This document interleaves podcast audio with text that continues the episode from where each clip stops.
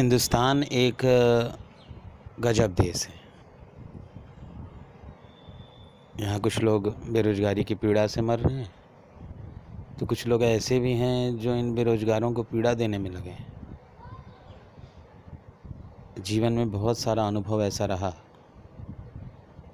जब मैं भी बेरोज़गारी की पीड़ा सह रहा था तो उस समय मैंने भी अनुभव किया